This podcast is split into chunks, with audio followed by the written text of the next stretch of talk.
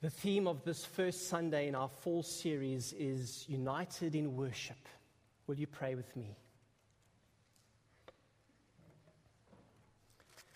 And now, O Lord, may the words of my mouth and the meditations of all of our hearts be acceptable in your sight, O Lord, our rock and our redeemer.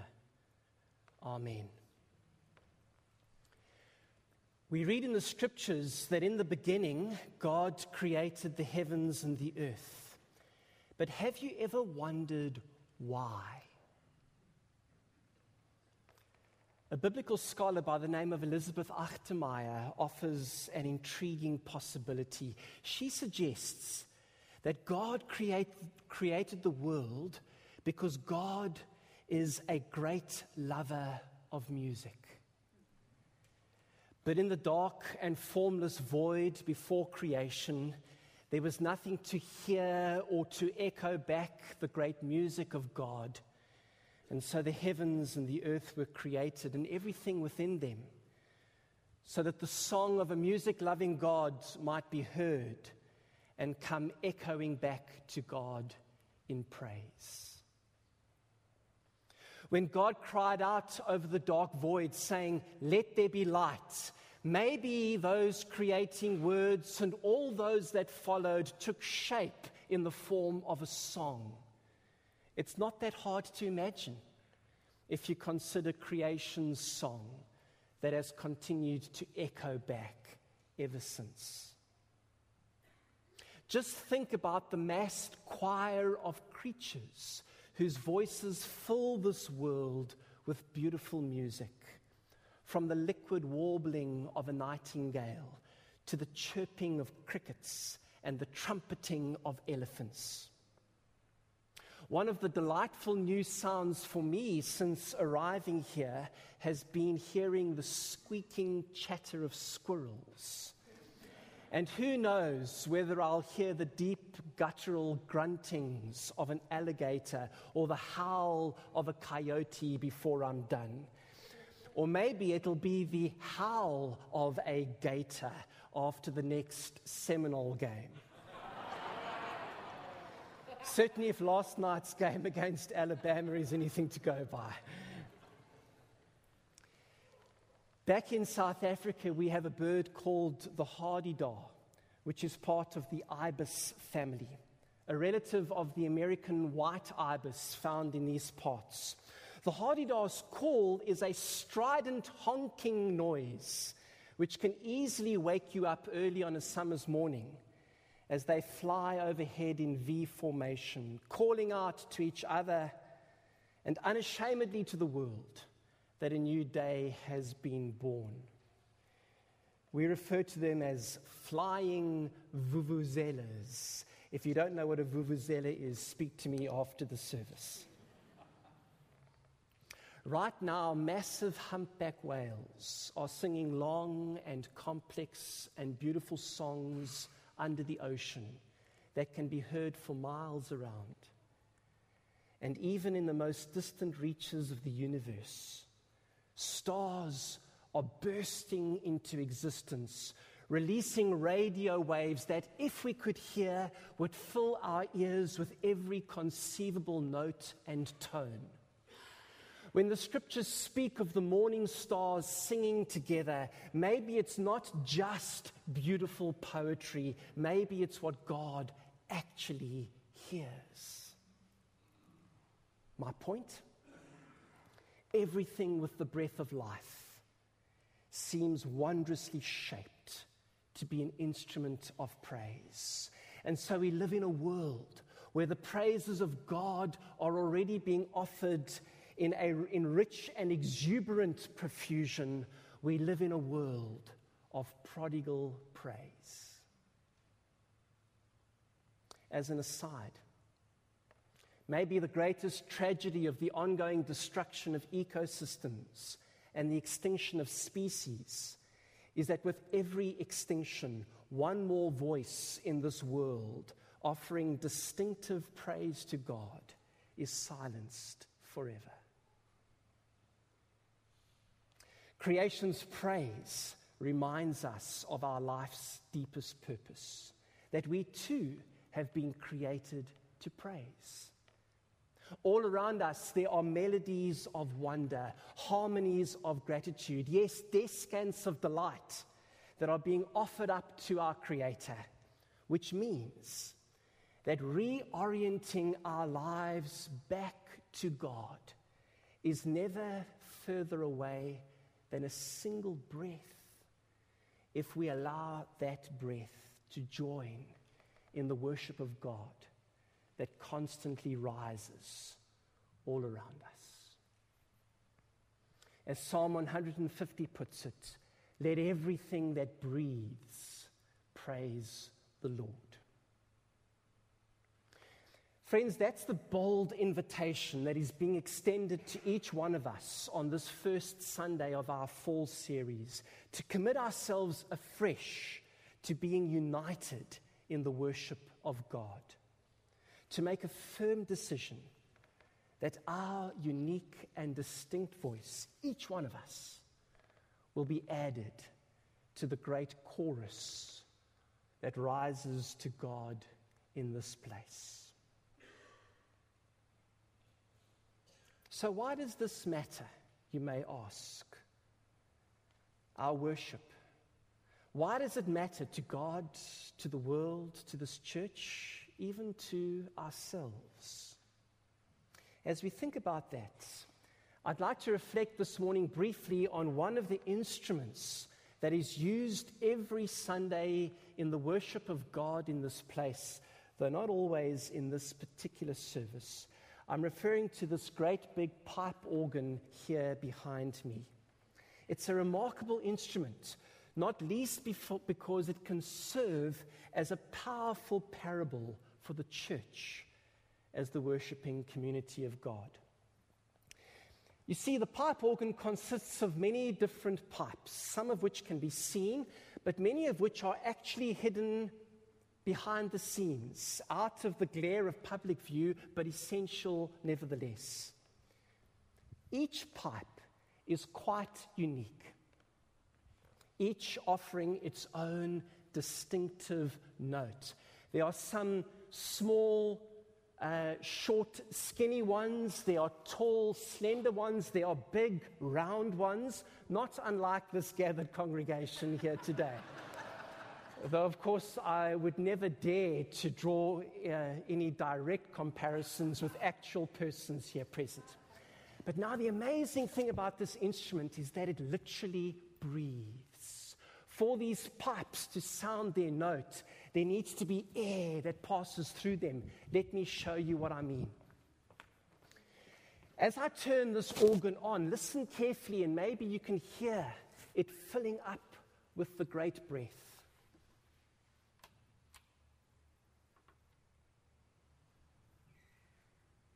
Did you hear that? And for the pipes to sound, they need to allow that breath to flow through them, to be open for that breath. And so, if I pull out some uh, of these stops, let's try another one.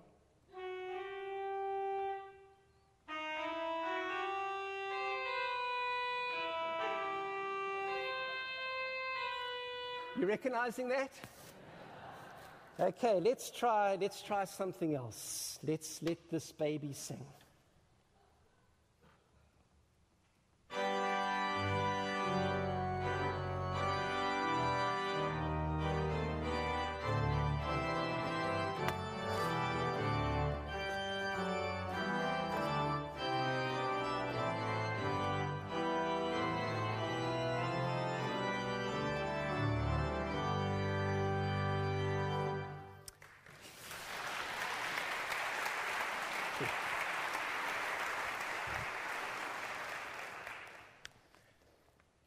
I need to tell you that it wasn't actually me playing, all right?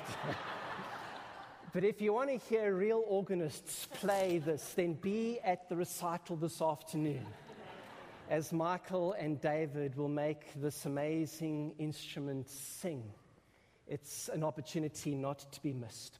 But, friends, like these many varied organ pipes that sound when they allow the breath to flow through them. So we are all here today. And when we open ourselves to the great breath of God's Spirit flowing through us, we become united in worship as our voices join a mighty chorus. And this, I tell you, is what will bring us vibrantly alive. In her magnificent book, Pilgrim at Tinker Creek, Annie Dillard describes an overwhelming experience she had of being drawn into the fiery beauty of creation, pouring out its praise to God. In reflecting on the experience, she writes these words I had been my whole life a bell and never knew it until at that moment I was lifted and struck. To be lifted and struck that our very lives might reverberate with the ringing praises of God.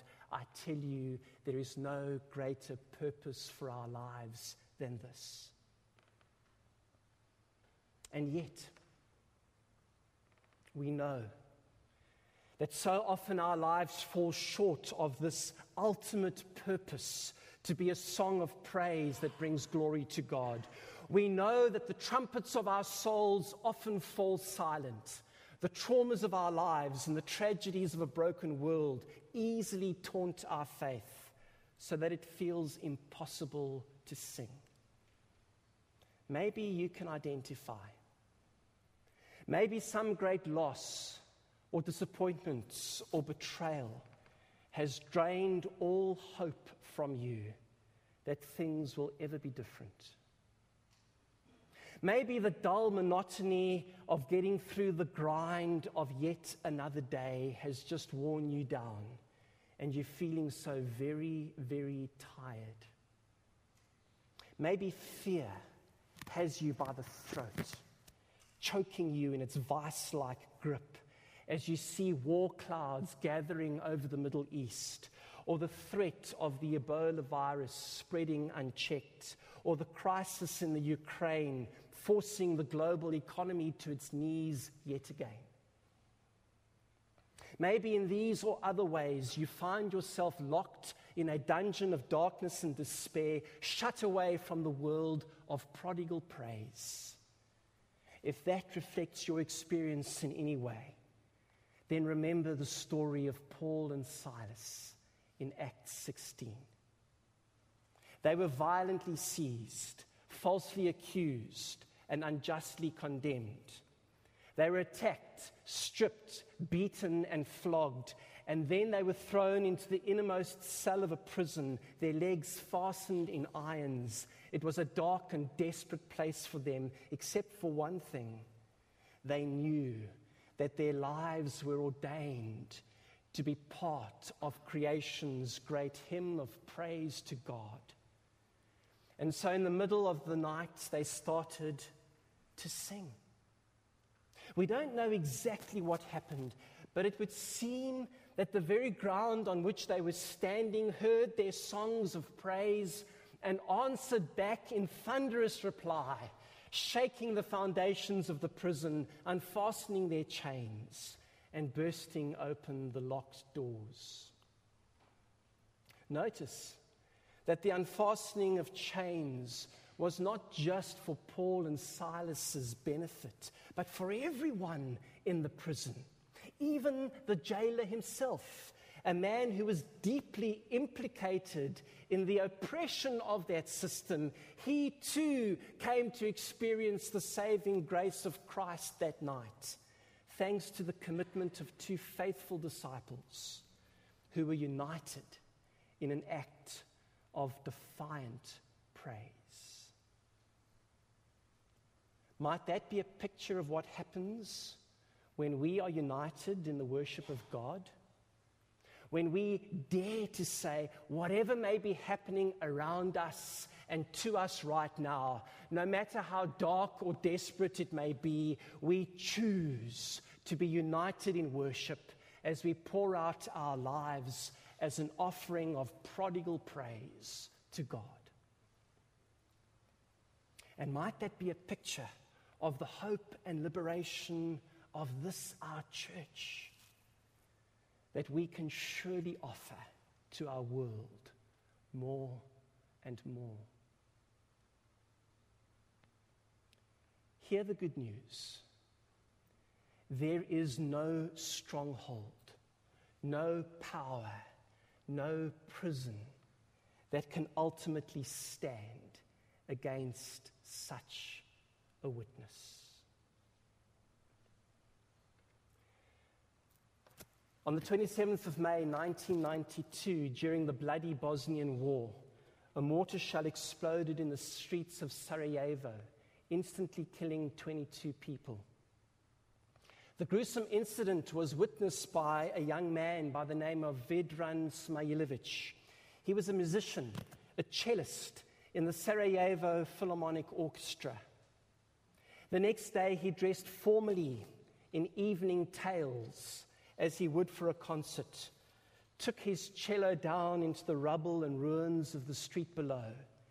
And at the same time that the shell had exploded the day before, he started to play.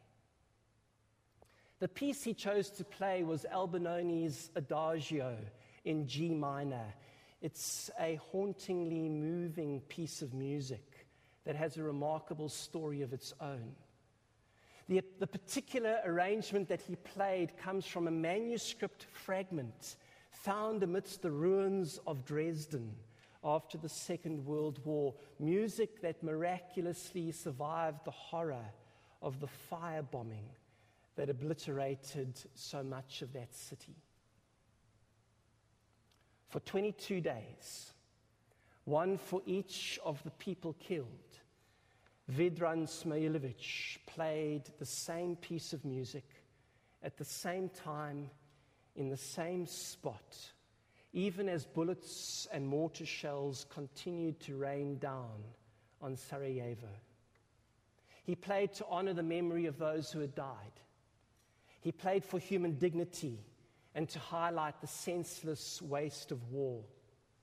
He played to fill a monstrous time and place with a little beauty. He played to give expression to the seemingly futile hope that joy and laughter, singing and dancing would once again be known in those desolate streets.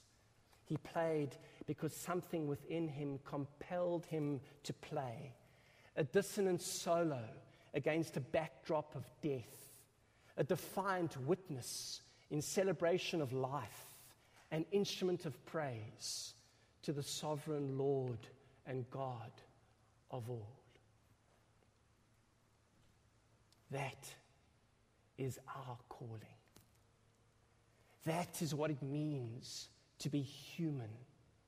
For our lives to make music to God as we join in the prodigal praise of all of creation, united in the worship of our Creator.